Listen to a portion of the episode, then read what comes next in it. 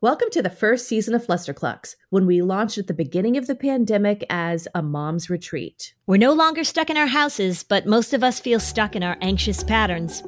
I'm Lynn Lyons, an anxiety expert, speaker, mom, and I've been a therapist for over 30 years. And I'm Robin, your co host and Lynn's sister in law.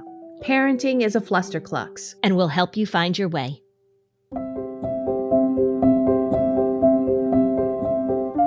What important family event are you missing out on? All of these events, these milestones, these celebrations, they're being canceled and postponed.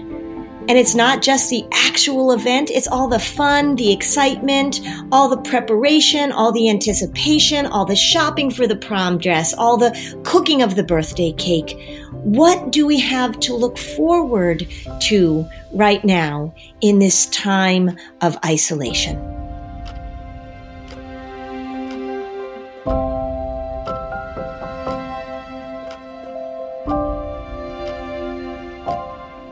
Everybody. It's Lynn Lyons, and welcome to a mom's retreat. I am sitting here in my living room, of course, and I am joined by my producer, Robin. Hi, Robin. Hi, Lynn. Where are you? I'm in our closet in the bedroom. because your kids are in the house and you need a quiet place.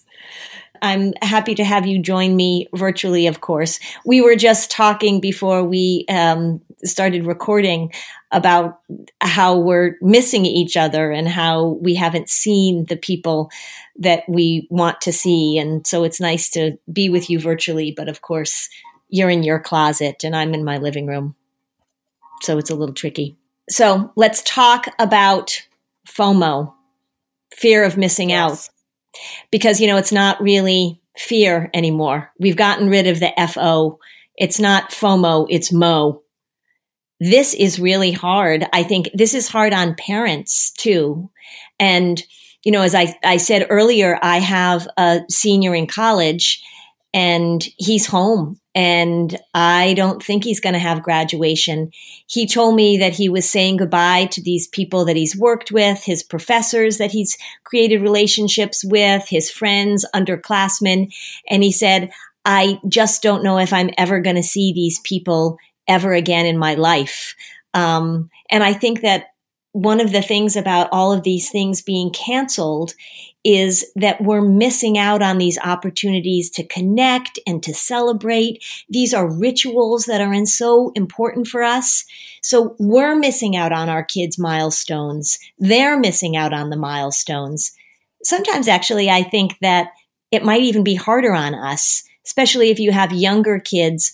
A first birthday party, I think is much more memorable for you than for your for your child. They're not even going to remember it. So it feels really tricky, I think. I think we're grieving the loss of those things. And so I think we need to pay attention to how we can celebrate these things, even though we can't do it in the way that we, we normally would. Um, so, so, how do you think a family should do that? Especially well, give, considering the milestones are affecting family members of so many different ages. That's right. I don't, I don't know. I, I, would imagine there aren't too many families who are going to get through this without missing something, particularly because it's the time of year um, where at the end of the school year we have all those graduations and celebrations and proms. But gosh, there's going to be birthdays, there's going to be anniversaries. So I think the way we have to market is that we have to do something right? So there's we've we've got to we've got to market by some sort of change. So of course there's the celebration that we have but there's also what the milestone means. So how can we make it meaningful in other ways? So i was thinking about that and i was thinking what could you change in your household that would actually make a differentiation between before the milestone and after the milestone. So, for example, say you've got a five year old who's celebrating a birthday. So, of course, you want to have a birthday celebration. Of course, we're all, you know, maybe there's a Zoom celebration and you want to have cakes and balloons and all the things that you can have. But I wonder too if you could then say that your five year old's bedtime is now 10 minutes later or they get to do something that they weren't allowed to do wh- whatever small little thing that is. Some they they they earn a privilege. Um, the other thing that I was thinking about too is I was driving to the grocery store the other morning and it was completely deserted. Is that if you've got a in in New Hampshire, if you turn 15 and a half, then you're allowed to start driving with an adult. What if you're turning 16 and it's time to go and get your driver's license and you can't do that right now because you can't go into the Department of Motor Vehicles? it's a wonderful time to start teaching your teenager to drive. I would take advantage of that. You can go out on the streets. There are no cars. So not, you don't have to go to the Kmart parking lot if you don't want to. Go in your neighborhood. So, so how is it that we, that we can mark this in making some change in the house? Maybe you rearrange the furniture in your kid's bedroom. Something, something. What this is reminding me about is your tool that you always talk about in your talks and in your books too is the wall of flexibility mm-hmm. because bending the rules or being flexible and going with the flow is such a critical skill to train your kids but mm-hmm. you have to model that too. So now mm-hmm. is the mm-hmm. time for parents to say, we typically don't allow this, but mm-hmm. like right now we're going to. Tell right. me a little bit more about why that's so important. Um, being flexible, why being yes. flexible is so important? Well, because in a time of change and in a time of stress, anxiety really wants rigidity.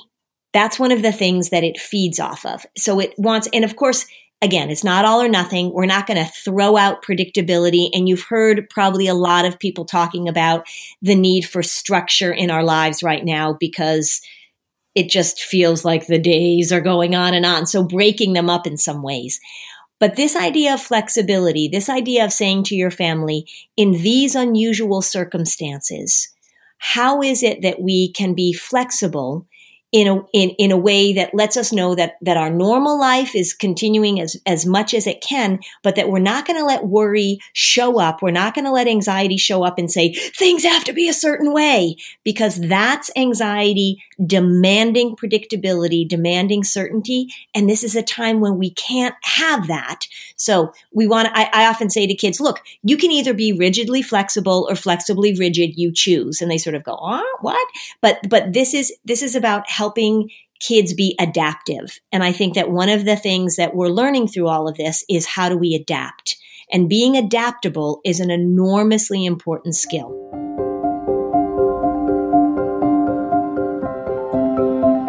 So it's not just about flexibility, it's about managing disappointment as well. So, how do we cope when things happen, when things get canceled, when we miss out? And when that happens because there are situations that are greater than ourselves, right? This is going to happen in the future in life. So this is an opportunity to talk about our kids, about how we navigate our own disappointment when something bigger than ourselves happen. I remember uh, talking to a, a, friend and they had a trip planned to Disney and the family was so excited. And then the grandfather died unexpectedly and they had to cancel their trip. And of course, the kids were so disappointed. Um, they, they told the kids that this has happened. And one of the first responses of one of the eh, children was, well, that means we can't go to Disney that's a very normal and natural response. And it, it offered an opportunity for the parents to talk and to educate kids because we kids tend to be a little self-absorbed. That's a normal part of development. That's okay. So how are we managing our own disappointment? How are we managing the fact that we're not going to be able to be in the play that we got the lead in? How are we going to be able to manage the fact that we found the perfect prom dress and now we can't wear it? How are we going to manage the fact that we were planning a sweet 16 party or a bar mitzvah or a wedding or a baby shower? I have a, a, a friend who has a, um, uh, sister who's about to give birth to her first child within the next month, and they won't be able to celebrate that together as a family. So there's a lot of opportunity here for kids to really be outside of themselves and to recognize this in a way that I think is uh, hopefully is going to help humanity. It's going to help our connection to others, which is something that we really really can experience during this time. That's right. Do you think that there is a correlation that kids who might need extra modeling and flexibility might uh, have a harder time managing disappointment? Like, aren't there? There's a correlation. Right? Yes, certainly, because because remember, predictability is like this is how things have to happen. And so disappointment, disappointment shows up when things don't go the way that they planned, right? You don't feel disappointed when everything turns out great. You don't feel disappointed when the plan comes together. You feel disappointed when there is a shift, when there's a change, right? When it rains on your parade. And so helping kids to manage disappointment and to talk about flexibility and what do we do now I think this is just going to happen on a regular basis, isn't it? Day after day, week after week, as we go through this. I, I, I, don't mean to say that this isn't really hard and challenging for all of our families. I'm just trying to say that there are, there's a lot of low hanging fruit here. If we can pull up our parenting skills and we can, we can look for the opportunities to really teach some, some valuable, valuable things to our children during this. You know, sometimes people wait until something bad happens to talk to a therapist, but why wait? Therapy can help you shift your perspective, find tools to cope in difficult times, and feel grounded in your personal relationships. So, getting started is the important part. Talkspace makes it easy and affordable. With Talkspace, you can sign up online and get a personalized match with a provider that's right for you, typically within 48 hours. It's incredibly convenient to have virtual sessions with your licensed therapist from the comfort of your home, your car, your office. There's no need to commute to appointments and miss time at work or line up childcare in order to attend sessions. It's mental health care made easy. That's right. And it's secure and private. They use the latest end to end bank grade encryption technology to store client information, complying with the latest HIPAA regulations. Remember, Talkspace is affordable and it's in network with most major insurers. As a listener of this podcast, you'll get $80 off your first month with Talkspace when you go to Talkspace.com slash fluster. To match with your licensed therapist today, go to Talkspace.com slash fluster to get $80 off your first month. That's Talkspace.com slash fluster. I really have to pay attention to hydrating properly. I work out a lot. I talk all the time, as you know. I am pretty active and I don't drink enough water. So I'm constantly thinking about how it is that I am going to hydrate in the best way possible. And I'll tell you, if my water has a little bit of flavor, it's so much easier for me and if I can get those electrolytes, if I can get more bang for my buck, it's just so much better. I have been using liquid IV. I put it into a huge glass. I put it into the refrigerator. It's cold. It's very tasty. I've been putting it in my water bottle when I go to the gym. The packaging is so convenient. I actually look forward to drinking it, which is not something that comes naturally to me. I love the lemon lime flavor. They've got a sugar free option option that is really great. So I think that if you're somebody like me that has a difficult time getting in the amount of hydration that you need for your body, Liquid IV is a great option. One stick, 16 ounces of water, it hydrates better than water alone. It's got three times the electrolytes of the leading sports drink, and it doesn't have all that sugar. It doesn't have artificial sweeteners. Eight vitamins and nutrients just for your everyday wellness.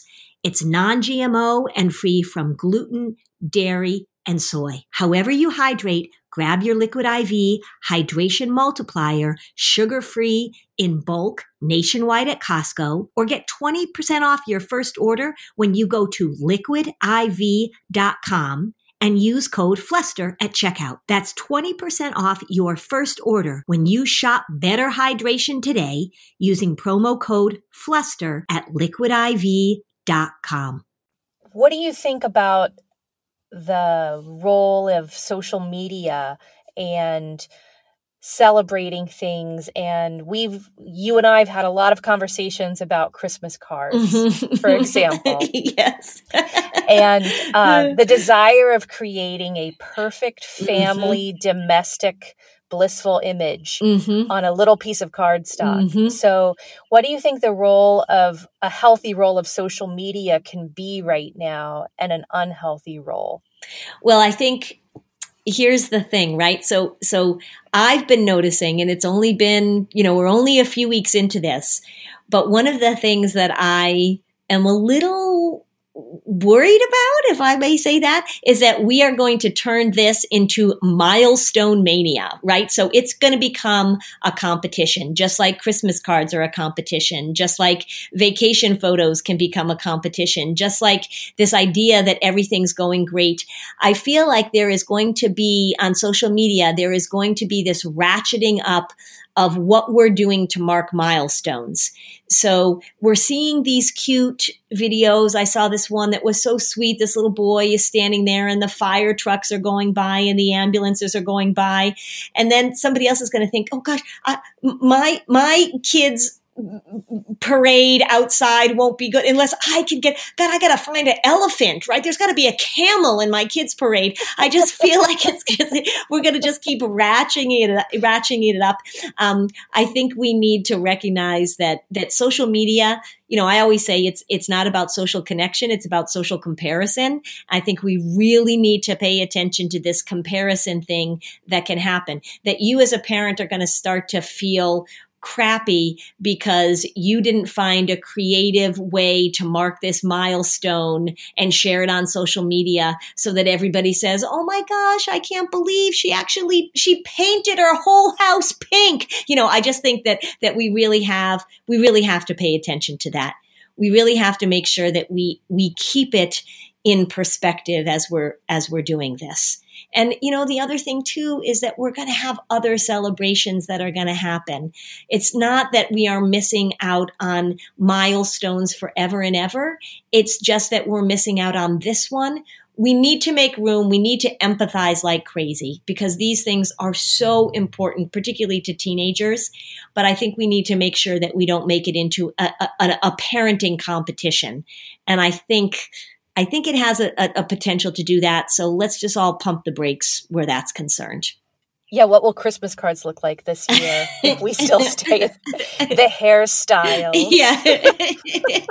right. I know. Well, let's let's please let's not let's not think that our Christmas cards are going to be taken during this. Could that happen? It's only March. I guess it could. Yeah. I mean there could be it could be funny. I think one of the things I've noticed through all of this too um, is and and I know that worry, we talked about this a little bit last time, that worry and fear and anxiety are joy smushers and they're also create creativity crushers. Um, and so I am so grateful for the people that are putting funny things out there that just make me giggle in all of this. That you can be going through this and you can still pull up some creativity, still pull up some joy, still pull up some silliness, because it really is okay to to have those feelings too as we're going through all this. I am I am so grateful for the funny people. I am so grateful for the creative people. I am so grateful for the person who put that little meme out there the other day that said just in case you're wondering today is March 95th or something like that. Just makes me smile. Yeah. What would you say to the moms or teenagers who might have perfection issues and social media was one of their tools of trying to create perfection? Oh, that is such a good question. Um, this is this is not the time for perfection. I don't think there's ever the time for perfection. I think perfection is such totally. A, yeah, I think this is so overrated. perfection is so overrated. Yeah, I, I always say there was a little boy in my office once, and I said, "Do you think you're a perfectionist?" And he said, "Not yet." And I thought, "Oh, you poor little muffin." Um, so being able to look at perfection, being able to examine perfection during this time where perfection is not our way out of this. Um, and I think, again, take it out of your immediate experience and look at what people who are really on the front lines dealing with this are doing. It is not about perfection. People are being adaptable. People are being flexible. People are figuring things out on the fly. There is no room for perfection during a pandemic And there is really no room for perfection when you as a family are trying to manage this pandemic. It's a trap. It will make you crazy. It is the opposite of creativity and joy. It is rigidity in, in all its glory. And it really, it, if there's ever been a time for you to step back and say, how can I replace perfection with something like joy or silliness or playfulness? That would be a wonderful thing for you to work on during this time as you parent. And vulnerability. And vulnerability. Yeah. I mean i just think we we you know we, we were laughing. Everybody's roots are going to start to get a little showing. And I, I saw a friend walking the other day, and, and honestly, I'll just be honest with you, I saw her hair, and I thought like, oh, uh, she she hasn't been able to get her roots done, right? I mean, we're all in that place, and it really just means it's it's a way to connect. You know, perfection is the opposite of so many things. Like I said, it's the opposite of joy, it's the opposite of flexibility, and it really is the opposite of of connection too trying to connect with someone who is presenting themselves as perfect is really, really hard to do. It would be so great if one of the cultural outcomes of this experience is an embracing authenticity and human connection and vulnerability at a at a much greater level and rejecting Instagram influencer culture that that striving for creating perfect moments. Um, I'd love to see that as a positive outcome of this. Yeah.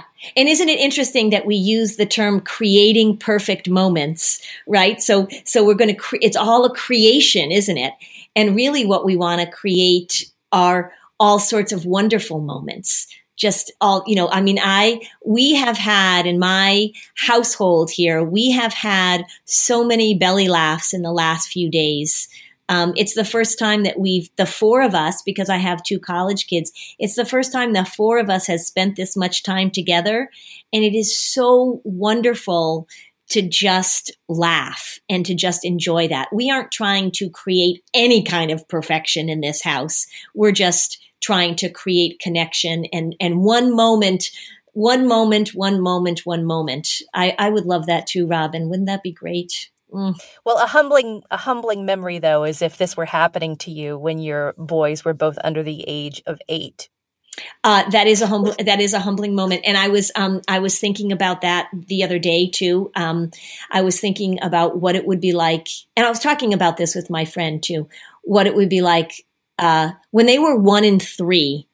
When my boys were one and three, that was the year that nearly did me in and I can't imagine what this would be like if they were one in three. It would be so, so hard.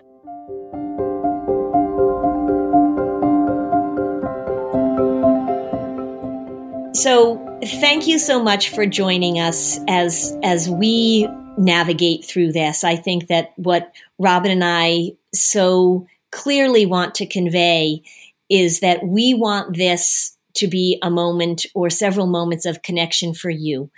So, wherever you're listening to this, however it is that you are fitting us in, we want this to be your retreat. It certainly almost feels, well, it does actually feel like kind of a retreat for me. As I said, Robin's sitting in her closet and I'm sitting in our live in, in my living room. And this is time that we're spending together too. So um, please join us on the Facebook group um, for the podcast. If you'd like to submit topics for me to talk about, um, please, uh, we're looking at all of that stuff coming in. Um, we're going to talk about things like how staying at home has disrupted family sleep. I really want to make sure we talk about how we can increase autonomy during this and to make sure that we don't regress. I also want to talk about some of the normal things that we'll see, particularly in younger kids as this goes on, some of the regression you might see and how you might handle that.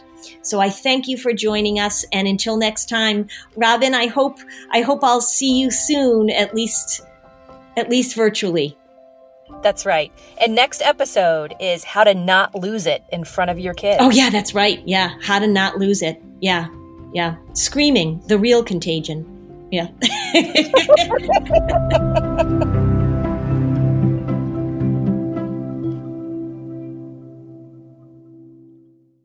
When it comes to raising kids, there's so much to consider. Things like what do we feed them? When do we feed them? How do they sleep? What does it look like to raise kind kids? How does their nervous system work? How do I keep myself calm? What are my triggers? There's so much that comes into play, and we are distilling all of that information for you at Voices of Your Village podcast, where we bring experts in the field of early childhood and education and psychology and across the board so that you don't have to comb the internet for information. You get to show up and hang out and have shame free, judgment free conversations and insights into what it looks like to raise kind, empathetic, emotionally intelligent humans. I'm Alyssa Blask Campbell. I have a master's degree in early childhood education. I'm a mom of two, and I am walking this journey right alongside you doing this work. Come hang out with me at Voices of Your Village, and we can dive into real conversations with actionable tips.